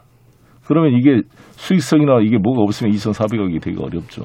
근데 이제 거기에 따라서 홍 의원님이 지적하듯이 이제 분양 자격자 이런 문제는 보완해 갈 겁니다. 근데 어, 중요한 것은 우리나라 역사상 집값의 10%를 주는데 10년 뒤에도 최초의 분양가기로 살 권리를 준다는 것은 대단한 거거든요. 지금 뉴스테이나 부영 같은 사람들이 떼돈을 버는 이유가 뭐냐. 임대주택 제공한다고 여러 가지 이 용적률 상향 같은 거 특혜를 받아서 임대주택을 지어가지고 의무 임대기간 10년, 5년을 마치고 나면 시가 분양을 하기 때문에 엄청난 차익으로 떼돈을 벌고 있는 것입니다. 지금 뉴스테이도 마찬가지예요. 시작했는데 지금 집값이 몇 배로 뛰었단 말이에요. 그럼 의무 임대 기간 10년 또 5년이면은 현 입주자한테 또 매각할 수 있게 돼 있어요. 이제 가석방처럼. 그러면 이걸 이 차익을 다 이 건설사가 가져가는 것은 잘못된 거다. 이, 이 차익을 입주민에게 돌려주겠다는 게 이 누구나지 프로젝트의 구상입니다. 제가, 제가 관련해서 세금 이야기까지 같이 좀 해주셨으면 네. 좋을 것 같아요. 경부세 완화 이야기도 계속 나오고 있습니다. 우리 송영기 예. 후보가 얘기하는 누구나지 프로젝트하고 논쟁할 필요는 없고요. 예. 누구나지 프로젝트라는 것의 핵심은 음. 본인이 10%만 내고 80%는 융자 받고 네. 그리고 사업자가 10% 내는 거거든요. 네. 그러니까 10%만 내고 90%의 지원을 받아서 하는 건데 네. 문제는 분양 자격이나 사업자 자격이 없어요. 그러니까 누구나 하는 거예요, 누구나. 음. 그런 그러니까 아니, 있습니다. 그는 네. 있는데 아니, 좀더 공부를 해 보시고. 아니, 그렇지 않고 그래서 아니, 8년 동안 연구한 걸 함부로 가지고 사업자 분량 때문에 예. 사업자 자격이 예. 제한이 없기 때문에 음. 그러니까 이제 그 지역 주택 조합 비슷한 건데 예. 자격이 없 자격이 없어요. 그래서 음. 거기서 부실이 생길 경우에 대책이 없다는 게 가장 큰 문제죠. 그래서 그건 그런 정도로 하고 저는 이제 집값 안정이 핵심인데 집값을 올려놓은 상태에서 세금을 좀 조정하고 예. 뭐 종부세를 움직인다거나 DTI, LTV 뭐 90% 해가지고 돈을 좀 더 빌려준다고 이런 방식으로 해서는 안 된다고 생각해요. 음. 집값이 너무 올랐는데 우리 청년들이 거기 어떻게 접근을 하겠어요? 90% 90% 돈을 빌려준다고 하더라도 그걸 갚아 나가야 될 거 아니에요. 그러니까 그 굉장히 많은 빚을 어떻게 감당하냐 이겁니다. 그래서 중요한 것은 빚, 저, 집값을 낮춰야 되는데 저는 그런 점에서 우리 주택임대사업자, 주택임대사업자들이 특혜를 갖고 있어요. 특히 생계형은 뭐 제외하더라도 네. 그 아주 그 사업형 그런 분들 뭐 700회, 1000채 이렇게 갖고 있는 분들. 네. 거기는 종, 종부세를 합산 배제를 시켜놨기 때문에 집을 많이 갖고 있어도 종부세를 안 냅니다. 음. 그러다 보니까 갭 투자에서 자꾸 늘려가거든요. 네. 지금 그 제도가 그렇게 설계되어 있습니다. 그러니까 그런 특혜를 없애야 된다고 봐요. 주택임대 사업자들이 지금 갖고 있는 집 전체가 160만 호입니다. 네. 부산 전체의 집, 집 숫자보다 많아요. 그러니까 여기에서 특혜를 걷어내서 그런 것들이 시장에 나오게 하고 이런 과정을 거쳐서 어, 그 집값을 안정시켜 가야 되거든요. 우리가 공급 대책 잘 세우는 것도 중요한데 이런 이렇게 한쪽으로 특혜를 줘서 집, 어, 집들이 모여 있고 거의 160만 채나 되는 집들이 이렇게 되는 건 좀 부당하다고 생각하고요. 그런 점에서 집값 안정을 위해서는 주택임대 사업자들에게 주어져 있는 특혜 그걸 폐지해야 된다 이렇게 생각합니다. 종부세나 DTI, LTV를 이렇게 완화, 완화하는 걸 통해서 집값이 유지되는 것. 유지되는 사인을 시장에 보내는 것, 그건 전 굉장히 잘못된 정책이라고 생각합니다. 아, 잠깐만요. 예, 홍 의원 말씀하시고 네네. 말씀하십시오. 예. 그러니까 이제 우리 부동산 네. 정책에서 가장 어려운 점이 이런 것 같습니다. 음. 모든 사람들이 강남에 살고 싶어 합니다. 예. 서울에 살고 싶어 합니다. 예. 지금 우리 수도권 인구 집중률이 53%거든요. 수도권에선 사실 저희가 공급하는 것은 기본적인 한계가 있을 수밖에 없지 않습니까? 그래서 세금을 통한 규제가 불가피한 현실이 있습니다. 예.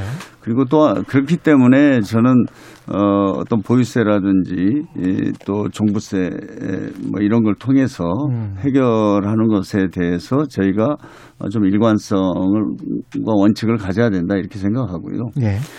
저는 그 우선 어, 자꾸 이제 우리 그 금융대출 완화를 뭐 청년 신혼부부는 90%까지 이렇게 대출 완화를 하자. 이, 이것이 위험한 것이 지금 어, 대출이 차입자의 소득이나 미래 소득까지 고려해서 이루어지지 않으면 이게 굉장히 심각한 사회적 문제가 된다는 건 너무나 잘 아실 겁니다. 또 우리나라는 지금 가계 대출 비중이 전 세계에서 어, 가장 빠르게 증가하고 있고 또 이, 이것이 지금 큰 문제거든요. 이걸 억제하는 쪽으로 가고 있는데 또 이렇게까지 빌려주자. 어, 하는 것에 대해서 저는 그, 또 동의할 수 없습니다. 우리나라 작년에 지금 GDP 대비해서 101%까지 이렇게 대출 비중이 올랐습니다. 가계 대출이. 어, 그렇기 때문에 이 문제는 어, 집사, 아, 빚내서 집사라. 이런 논리하고 다를 바가 없습니다. 그리고 또 하나는 아무리 청년 신혼부부를 하더라도 이렇게 대출 규제를 풀어놓으면 지금 부동산 정책이 가장 중요한 것 중에 하나가 시장의 가격 안정인데 예. 이 수요가 어찌 됐든 늘어날 수밖에 없지 않습니까? 음. 이 수요가 늘어나면 가격이 인상되고 또 가격이 인상되면 어, 그것대로 또 가격 안정과 이렇게 이제 배치되는 측면도 있고 또 아예 무주택자들은 가격이 또 올라가면 아예 그냥 그걸 살 수도 없거든요. 예. 그렇기 때문에 어, 정말 이 대출 규제 완화 일정 부분 조정할 필요는 있지만 90%까지 하는 것은 음. 반대합니다. 그리고 네. 어, 지금 누구나 이 프로젝트는 분명히 말씀드리지만은 8년 전에 이제 했습니다. 그런데 음. 우리 인천에서도 지금 시에서는 이걸 검토하다가 더 이상 시는 참여하지 않습니다. 그래서 음. 민간 사업자가 하거든요. 네. 민간 사업자가 하다 보니까 지방 같은 데서는 굉장히 많은 문제가 생기고 네. 지금 뭐 소송까지도 가고 이런 부작용들이 나타나고 있어서 알겠습니다. 이 제도를 가지고 예. 내가 해결하겠다, 공급을 하겠다 예. 이건 안 되고 예. 지금 우리가 공공 어뭐 LH 조치라든가 이런 걸 통해서 공급하려는 계획들 그것이 가장 현실적이다 저는 이렇게 보고 있습니다. 송영 의원님. 예. 저는 우리 우리 민주당이나 우리 모두가 여야를 불문하고 오세훈 시장도 마찬가지고 이 부동산에 대한 이 근본적 고민이 부족해요. 예. 저는 이제 8년 동안 고민했습니다. 이 빚더미 인천을 구하기 위해서. 그래서 이 누구나지 프로젝트는 보완할 점이 있지만 혁명적인 솔루션으로 이건 해결해 앞으로 해 나갈 거고요. 보여 보여드릴 거고요. 음. 중요한 것은 LTV를 완화하면 뭐 빚내서 집 사라 그러는데 가만히 생각하면 이렇습니다. 우리는 똑같이 빚을 내서 하고 있어요. 우리가 집 안 사면 돈 안 냅니까? 임대료를 내고 있어요, 임대료를.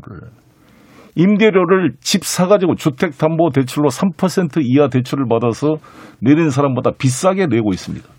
신용 등급에 따라 이자를 차별받는 불평등한 세상에 우리가 살고 있어요. 저, 저의 구상은 뭐냐. 집을 사서 사는 사람도 돈을 빌려서 사면은 그 이자를 냅니다. 그냥 임대에 사는 사람도 임대료를 내요. 임대료를 임대료 수입이 없으면 그것도 빚내서 임대료를 내야 되는 겁니다. 음. 그 임대료 낼 때보다 적은 비용으로 싸게 금융을 받아서 집을 사기 위해서 임차에서 사는 사람이나 집을 돈 빌려 사는 사람이나 동일한 비용을 분담하는 평등한 세상을 만들어야 되는 거거든요. 예를 들어서 집을 10억짜리를 사는데 8억을 전세금 해가지고 2억 보태가지고 갭 투자를 한다 그러면 실제 그 집값을 제공한 8억 80%는 임차인이 낸 돈이에요. 음. 2억 보태가지고 집주인이 그 차익을 다 가져가 버려요. 이런 것부터 시작해서 저는 신용 등급에 따른 이자를 차별받는 세상을 철폐할 수 있는 구조를 만들었습니다. 금융 상품을 만들었습니다. 그걸 보여주겠습니다. 음. 당장 저는 당 대표가 되면 LH 지금 125만 가구, SH 20만 가구, 150만 가구에 지금 30% 보증금 70%를 월세가 내고 있는데 월세 전환율 6% 돼요. 그거를 전부 보증금으로 전환시켜서 3% 반값으로 임대를 낮추는 방안을 바로 실행할 수 있다는 말씀을 드리겠습니다. 최근에 최강 시사 그 더불어민주당 세 분 당권 주자 함께 지금 최강 토론 어, 진행 중이고 진행 중인데요. 세제 문제 관련해서 종부세 완화 기조에 관해서는 두 세 분 다 반대하시는 거는 맞죠? 지금 종부세 완화는 네, 그렇습니다. 그렇죠. 네, 네. 예.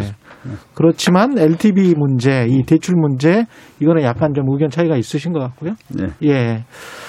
이 부동산 문제는 여기까지 할까요? 저희가 한 5분 정도 남았는데 네. 관련해서 제가 이건 뭐 한 30초만 덧붙이겠습니다. 예, 예. 지금 누구나 이제 프로젝트를 지금 말씀하시는데 네. 이제 과거에도 보면 이 부동산 문제가 너무 심각하니까 음. 뭐 공급 세제 뭐 여러 가지 측면에서 정책들이 많이 나왔습니다. 네.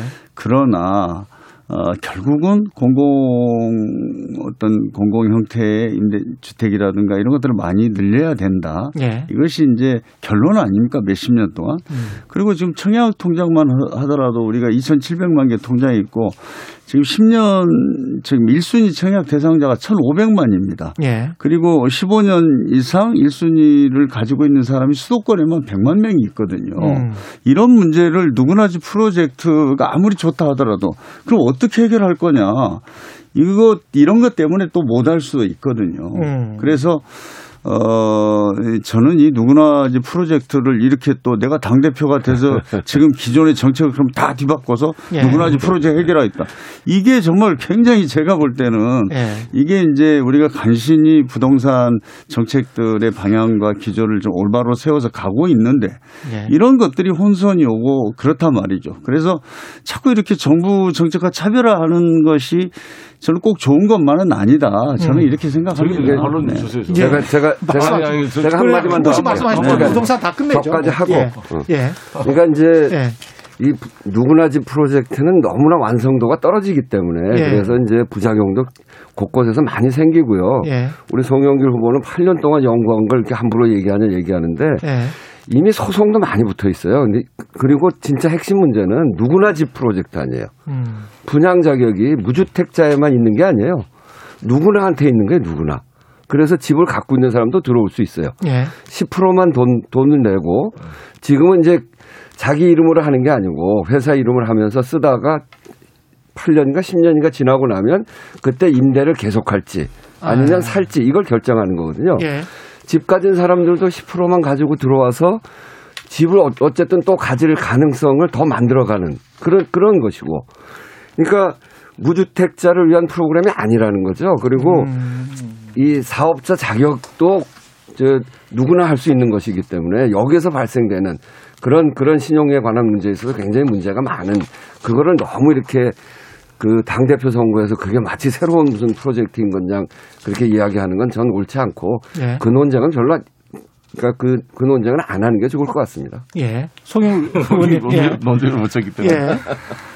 저는 그 정부의 이사 부동산 대책이 중요하고 음. 이것이 성공할 수 있도록 뒷받침하겠습니다. 이에 대한 보완제로 누구나 집 프로젝트는 여러 가지 두 분이 지적하신 대로 부족한 점들은 보완해서 진화 발전해 가고 있다는 말씀을 드리고 예. 중요한 것은 에, 이 정부가 가지고 있는 부동산 대책이 성공하기 위해서 공급 대책만으로는 부족한 보완점이 있다는 거죠. 그래서 음. 일부러 실수요자 대책을 대통령께서도 지시한 것이고 그래서 저는 공급 대책과 실수요자 대책을 잘 조화시켜서 집값을 안정시키고 이, 이 서민들의 내 집 가는 문제를 해결하는데 홍영표 의원님이 지적하신 대로 항상 공공 임대주택 강화를 다 이야기합니다. 그런데 예. 저는 공공 임대주택은 서민층에 필요하지만 이 공공 임대주택이 내 집을 갖고자 하는 서민들의 욕구를 대체할 수가 없습니다. 집값이 다 다른 사람 사가지고 다 오르고 있는데 너는 공공 임대주택 계속 살아라 그러면 누가 살겠습니까? 그래서 음. 공공 임대주택은 필요하지만 내 집을 갖고자 하는 서민들의 욕구, 일반 중산층의 욕구를 대체할 수 있는 프로그램이 필요하다는 거죠. 그리고 네. 제가 누구나 집을 강조했던 것은 이것은 국가의 세금이 하나도 안 들어가는 거예요. 항상 네. 우리 민주당을 생각할 때 재정을 투입해서 다 뭘 줄 걸로 생각하는데 재정을 투입하지 않고 창조적 아이디어로 부동산 문제를 해결할 수 있는 게 얼마나 중요한 것입니까? 예. 3부에서 계속 이어나가도록 하겠습니다. 그래. 예. 더불어민주당 당권주자 최강 토론 3부에서 계속되고요. 일부 지역국에서는 해당 지역 방송 보내드립니다. 잠시 후 이어집니다.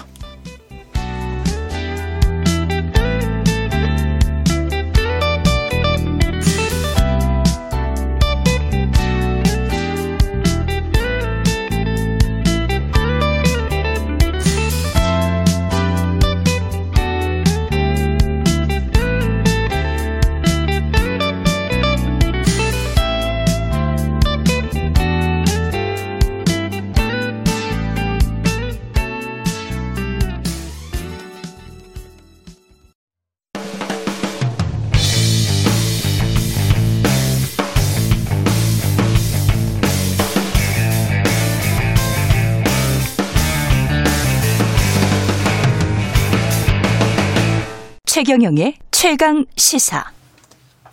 네, 홍영표 의원, 송영길 의원, 우원식 의원 새 당대표 후보 모시고 더불어민주당 당권 주자 최강 토론 함께 하고 계십니다. 예, 부동산 문제, 대출 문제, 세제 문제 이야기를 나눴고요. 손실보상법 관련해서는 지금 4월 국회 처리가 무산됐거든요. 이 관련해서는 당대표 되시면 이거 어떻게 처리할 건지 그 말씀부터 좀 듣고 싶습니다. 예. 그 제가 민생 민생 이렇게 이야기하는데 예. 민생에서 해결해야 될세 가지 원칙이 있습니다.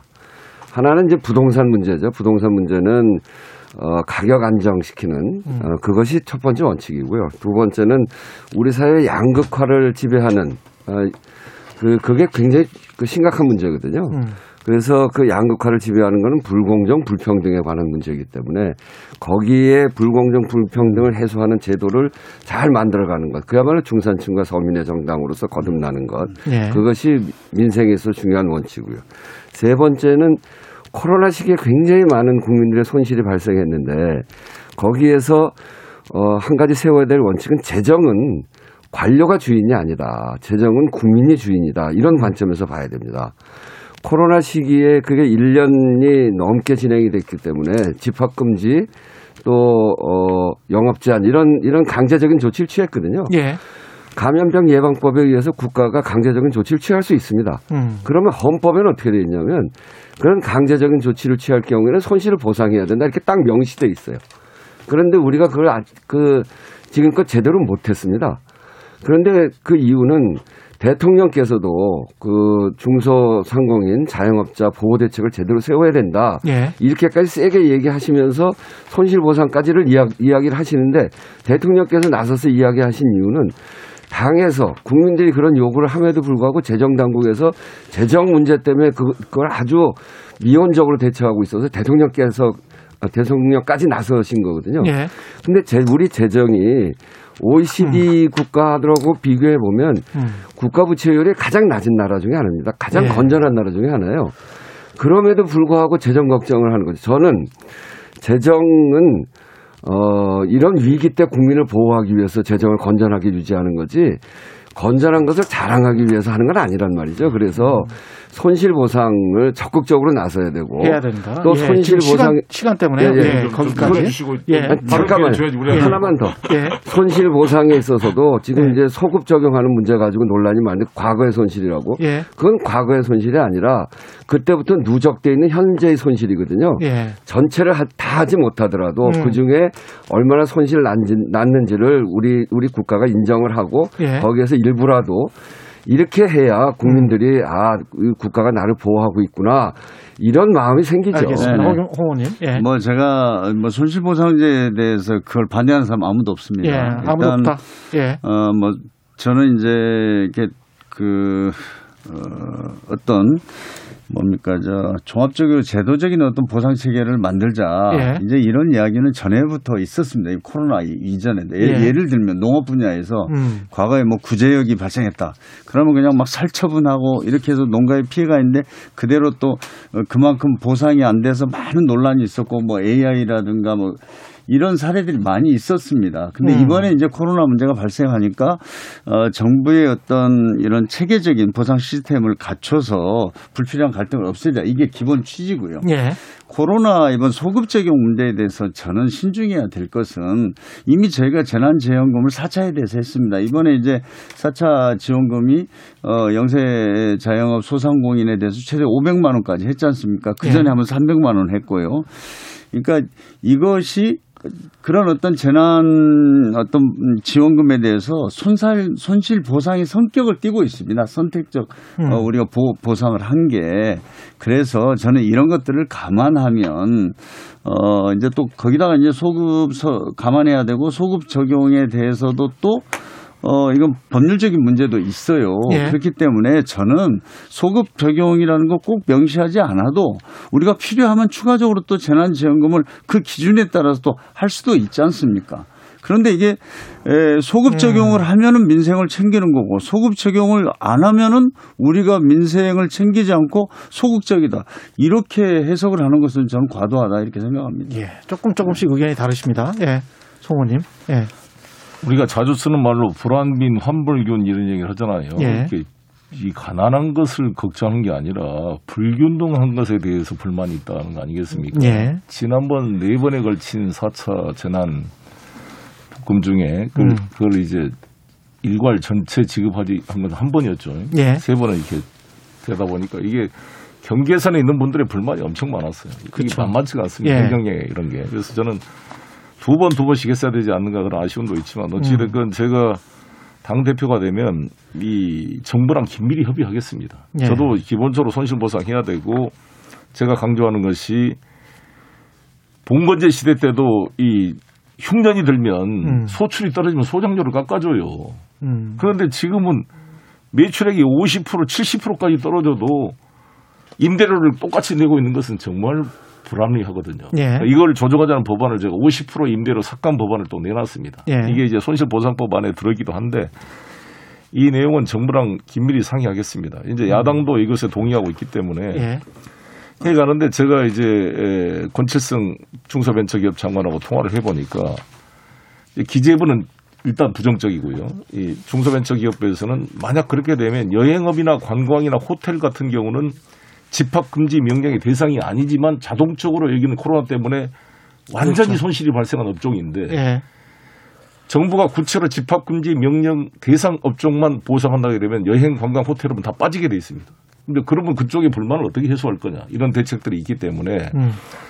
자세하게 아무튼 정부가 지금 음. 고민한 것들을 여당 대표 입장에서 된다면 잘 상의해서 손실 보상이 음, 음, 음. 가능한 범위 내에서 반드시 신속하게 될 수 있도록 예. 어, 하겠다는 말씀을 드리겠습니다. 시간이 별로 없고 한 분씩 말씀하시는데 보통 한 2분에서 3분씩 말씀을 하시니까 마지막으로 무엇보다 지금 이게 당대표 선거를 하는데 국민들 관심이 그렇게 많은 것 같지는 않거든요. 흥행에 그렇게 성공했다라고 보지는 않고 그 다음에 이제 민심보다 당심을 겨냥한 선거라는 비판이 있고 오늘 그 어제 이제 TV 토론 KBS에서 하셨습니다마는 관련해서 나오는 보도들 보니까 개파 갈등 이야기도 좀 나오고 있고 그래서 그 당내 강성 지지자들의 뭐 문자 폭탄 이런 이야기들과 관련해서도 약간의 지금 갈등들이 있는 것 같고 그래서 그런데도 불구하고 중도층은 확대를 해야 될 것 같은 게 이제 민주당 입장일 테고 어떻게 해야 된다고 보십니까?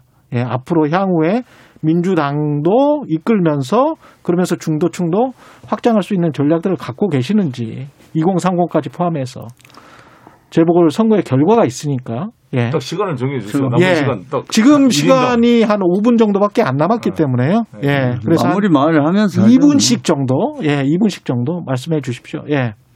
제가 예, 예. 네. 먼저 말씀하십시오. 네, 그 네. 지금 저는 이제 가장 중요한 것은 예. 어, 코로나 위기를 빨리 이 백신 접종 같은 걸 잘해서 끝내고 저희가 일상으로 돌아가는 거라고 생각합니다. 예. 그것이 저는 우리 국민들이 바라는 가장 큰 뭐 민생이자 어, 또 정부에 요구하는 거라고 생각합니다. 그게 이제 그 그리고 또 그 과정에서 어, 이렇게 힘든 분들이 무너지지 않게 정부가 하는 것 이것이 이 우리 뭐 문재인 정부와 민주당 정치권 전체가 해야 될 저는 과제라고 보고요. 네. 그걸 어떻게 우리가 잘할 것이냐 어, 이게 저는 답이 있다 이렇게 생각하고요. 어, 그 다음에 우리가 이제 이 국민과 함께하는 개혁, 국민의 힘으로 어, 하는 개혁을 우리 민주당이 좀 부족했다 저는 이렇게 생각합니다. 사실 우리가 뭐 지난 1년 동안 해온 일이 적지 않지만 그럼에도 불구하고 국민들이 공감하고 국민들이 함께하는 계획에는 우리가 부족하지 않았는가 이 부분을 저, 저는 좀 개선해 나가야 된다고 보고요. 예. 또 저는 민심이 따로 있고 당신 민심과 당심이 다르다 강성이 뭐가 저는 이런 논리에 동의하지 않습니다. 우리 당원들이 400만 명이고 그 안에는 우리 민심이 다 투영돼 있습니다. 그렇기 때문에 저는 우리 당내에서의 어떤 민주적인 토론과 어, 논의 이런 것들을 통해서 어, 그런 문제들을 해결해 나가면 되는 것이지 예. 이렇게 무슨 뭐 강성 당원이다 뭐 이것은 저는 정말 문제 해결에 아무런 도움도 되지 않고 음. 오히려 분열시키는 저는 프레임이다 이렇게 보기 때문에 예. 에, 저는 어, 뭐 예를 들어 욕설이라든가 뭐 과도한 인신 공격 이런 것들은 진짜 없어져야 되지만 네. 우리 당원들의 의사 표현은 어떤 형태로든지 되고 활발하게 되는 거 그게 당이 살아 있다고 저는 생각합니다. 음. 그래서 그것을 어떻게 하면 하나로 어 민주적인 내부 시스템을 통해서 하나로 만들어 나가고 예. 그, 래서 용광로와 같은 당을 알겠습니다. 만들 것인가 예, 강한 민주당을 만날 것인가 예. 이게 과제고 예. 어 제가 그걸 제일 잘 하도록 하겠습니다. 예, 우원식 의원님. 예. 네, 그 1년 전에 총선에서 승리하고 1년 후 보궐선거에서 참패. 음. 그, 그 사이에 어떤 일이 벌어졌는지를 보면 됩니다. 예.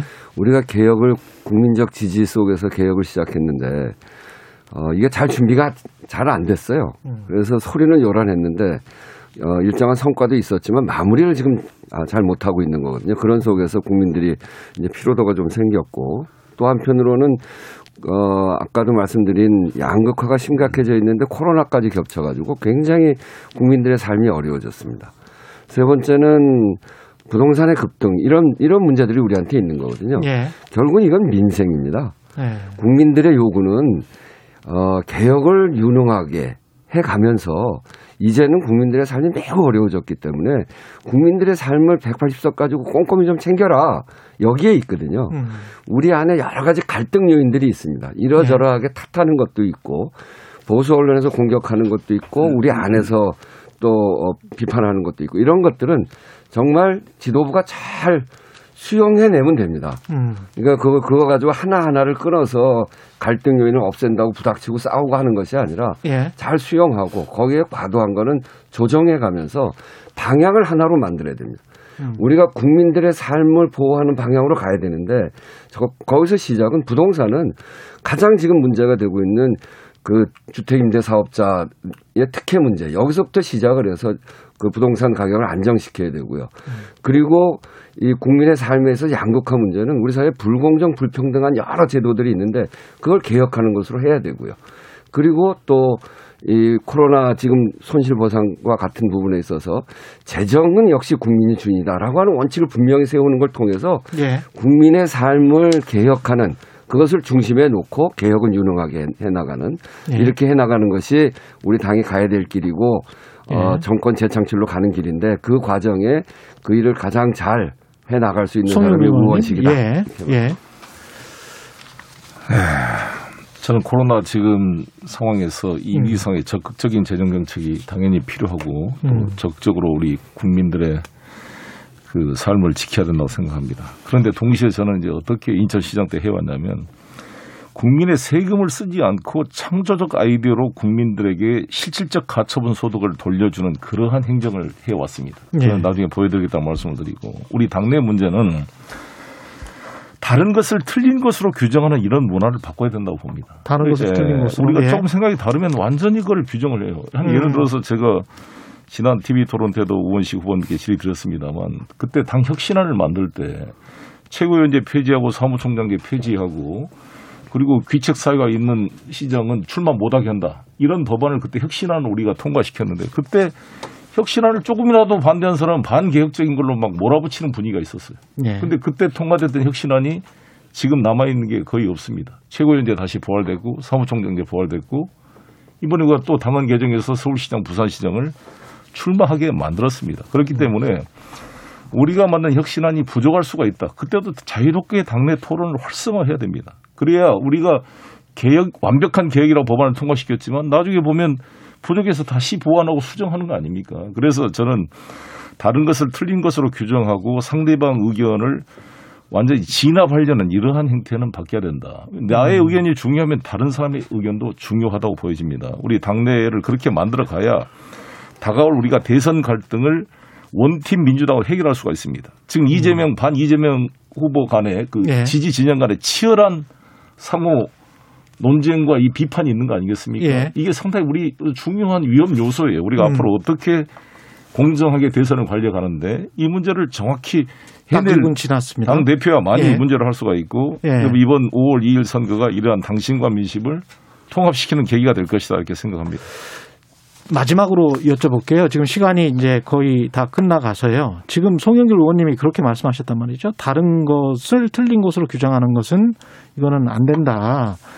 이게 이제 문자 폭탄과 관련된 결국은 그런 이야기일 것 같아요. 그래서 딱 단답식으로만 좀 말씀을 해 주셨으면 좋겠는데 강성 지지자들의 문자 폭탄도 민심으로 받아들여야 되는 건지 아니면 이거는 앞으로 민주당이 중도 확장을 하기 위해서는 뭔가 이거는 제어해야 될 그런 대상인 건지 한마디씩 좀 해 주십시오. 예. 뭐 저는 당내에서 있는 것은 당연하고 예. 그럼 뭐 강성이다 아니다 이런 어떤 구별보다는 예. 어, 저는 당내 소통을 강화해서 또 음. 민주적인 논의 절차 이런 것을 강화하면 해소될 수 있는 문제라고 보고 음. 제가 당 대표가 되면 그런 문제를 적극적으로 나서서 해결하고자 합니다. 우거시 의원님. 예. 네. 그 저는 이제 문자 폭탄을 많이 봤는데 예. 우리 이제 지금 말씀하시는 강성 지지자들로부터 받기도 하고 예. 정책이 다르면 그 정책과 관련해서 이견이 있는 분들로부터 문자 폭탄을 많이 받습니다. 예. 문제는 문자 폭탄은 의견이기 때문에 음. 의견을 받으면 되는 일이고 음. 그런데 이제 그 과정에서 욕설이나 뭐 지나친 비난 이런 음. 것들은 어떤 경우에도 옳지 않죠. 음. 그거는 이제 특히나 우리 당 안에서 그런 것들이 횡행하게 되면 그거는 예. 분열 어, 당내 분열을 그 야기하려고 하는 사람들한테 이용당할 가능성이 높거든요. 예. 그래서 표현은 어, 자제해야 되고 그 의, 의사 표현, 자기 의견의 표출은 자유롭게 해도 된다 이렇게 생각합니다. 예. 의원님.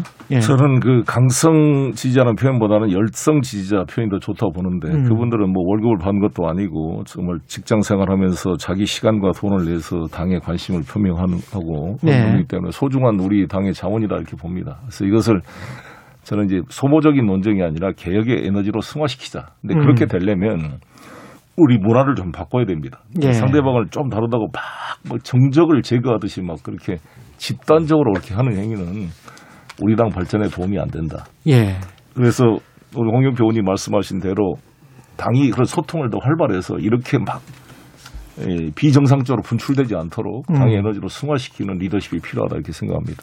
20적씩만 드리겠는데요. 2022년에 대선 승리로 이끌 봉안, 보관 관련해서 한 문장씩으로만 좀 요약해 주십시오. 홍영표 의원님부터. 예. 저는 뭐 문재인 정부 음. 성공이 전제돼야 되고요. 음. 그 다음에는 우리 당이 어떻게 단결하느냐라고 음. 생각합니다. 그 단결의 리더십으로 음. 대선 승리를 꼭 하겠다 이렇게 말씀니다 오시원님, 예. 국민의 가장 절박한 요구인 국민의 삶을 어, 바꾸는 개혁, 민생 개혁에 집중해야 된다고 생각합니다. 그러면서 또 한편으로 어, 민주개혁도 해나가는 그런 음. 리더십이 필요해서 어, 국민의 민심에 가까이 가는 것이 정권 재창출의 길이고 정권 재창출의 길이 문재인 정부의 성공의 길이다 이렇게 생각합니다. 예, 저는 예. 정부의 백신 확보 노력을 뒷받침해서 11월 집단 면역을 만들어내는 것, 그다음에 부동산 문제를 해결하는 것, 그다음에 대선의 공정한 관리를 통해 결과를 승복하게 만들고 원팀으로 만들어내는 것. 이세 음. 가지인데 그것을 제가 잘 준비돼 있다 이렇게 당원들에게 호소하고 있습니다. 예, 말씀 감사하고요. 더불어민주당 당대표 후보 세 분이었습니다. 기호 1번 홍영표 후보, 2번 송영길 후보, 3번 우원식 후보였습니다. 고맙습니다. 네, 네 감사합니다. KBS 라디오 최근의 최강시사 듣고 계신 지금 시각은 8시 48분입니다. 이 시각 출근길 교통정보입니다. 수도권의 빗줄기는 대부분 잦아들었는데요. 도로는 여전히 많이 밀리고 있습니다. 동부간선도로 성수대교 쪽으로는 도봉지하차도를 나와서 사고도 있었고요. 도봉지하차도 중간 지점부터 성수 분기점 쪽으로 밀리고 있습니다. 올림픽대로 공항 쪽은 강동대교부터 한강대교까지 긴 구간 정체입니다. 같은 방향 강변북로인데요. 강동대교에서 암사대교 그리고 구리 시계에서 성수대교 쪽으로 정체입니다. 더 가서도 동호대교에서 고장난 차가 있는 한강대교 쪽으로 정체가 이어지고 있습니다. 경부고속도로 서울 쪽은 도심 진입하는 길이 특히 많이 어려운데요. 금토 분기점에서 반포까지 가다서다 반복입니다.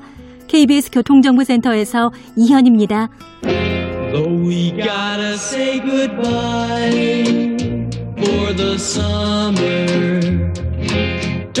최경영의 최강 시사 정치가 흐르는 음악 다방 어서 오세요. 네, 명절에만 방송됐던 최강 시사 시그니처 코너인데요. 고품격 선곡 대결 정치가 흐르는 음악 다방 금요일로 자리를 옮겼습니다. 오늘만큼은 시사평론가가 아닌 음악평론가 맞나요? 예. 김민하, 김수민 평론가 나오셨습니다. 안녕하세요. 반갑습니다. 예. 안녕하세요. 코너 장, 그, 그 잠깐 설명을 드리면 한 주간 이슈가 됐던 정가 인물 이야기 나누고 그 인물에 맞는 노래를 두 분이 선곡을 해오시는 겁니다. 두 곡 다 들려드리지는 않고 예, 제작진이 공정하게 선정해서 오늘 끝곡으로 한 곡만 들려드리고 물론 승자에게는 드리는 상품이 있습니다.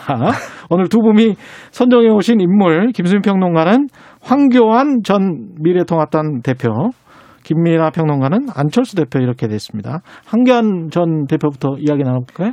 네, 최근에 뭐 국회에서 음. 특히 국민의힘의 최승재 의원이라든지 손실보상법 관련해서 또 농성을 하고 있잖아요. 예. 농성장을 방문하기도 하면서 새롭게 정치를 재개하는 것 같은 네, 그런 상황인데, 근데 좀 국민의힘 내부에서는 시큰둥한 반응이 있는 것 같아요. 그러니까 음. 어쨌든 지난 총선에서 패배를 했고 그 패배 책임을 져야 한다 라고 하는 기본적인 게 있고, 그리고 국민의힘 또 중도 확장이나 이런 쪽으로 어, 가닥을 잡으려고 노력을 하고 있는데 나름대로. 예. 근데 황교안 전 대표는 강성 보수를 대변하는 그걸 음. 상징하는 또 정치인이기도 하죠. 그러다 보니까 적극적으로 환영하지는 않는 그런 모습이 보이는 것 같습니다. 심지어는 같이 어, 지도부로 이끌었었던 투톱으로 이끌었었던 나경원 전 원내대표도 자신하고는 좀 달랐었다라고 선을 긋는 그런 모습까지 나오고 있습니다. 예. 황교안 대표 관련해서는 김연아 평론가는 뭐 하실 말씀 없어요? 저는 뭐 네, 제가 뭐 할 말은 네. 말 시키면 많은데 네. 할 말이 없냐고 물어보는 것은 뭐 네, 말을 하지 말라는 것인지 하라는 것인지 아니 하라는 거예요. 네. 하라는 거예요. 어, 황교안 네. 대표 전 대표가 사실 지금 이제 나와서 이렇게 여러 가지 뉴스에 노출되고 이런 것에 대해서 지금 말씀하신 대로 내부에 우려가 있는 것 같아요. 근데 지금 말씀하신 대로 총선 패배의 원인을 제공했다. 그다음에 뭐 어떤 이념적 성향이 그렇다 이것도 있지만 음. 전, 정, 전 정권이 생각나지 않습니까? 결국 이제 박근혜 정권에서 이제 권한 대행을 했기 때문에 음. 그런 점에서도 사실 이게 어, 과거 정권이 생각나게 한다는 것은 지금 이제 보수 보수 정치에 아무 도움이 안 되는 상황이지 않습니까? 그렇죠. 그래서 우려인데 문제인 것은 지금 이제 당내 선거 구도에 원내대표 선거라든지 음. 당내 선거 구도에 이제 황교안 변수가 또 끼어들어서 음. 이게 이제 어떤 또 여러 가지 싸움의 어떤 정파적인 갈등의 이제 요소가 되면서 다시 친박 비박 구도가 또 부활하거든요. 예. 이게 그래서 두, 이중적으로 지금 손해를 끼치는 그런 요인이 되고 있습니다. 음, 황교안 전 대표의 정치 행보는 이렇게 당 내에서도 국민의힘 내에서도 별로 그렇게 곱지 않습니까 시선이?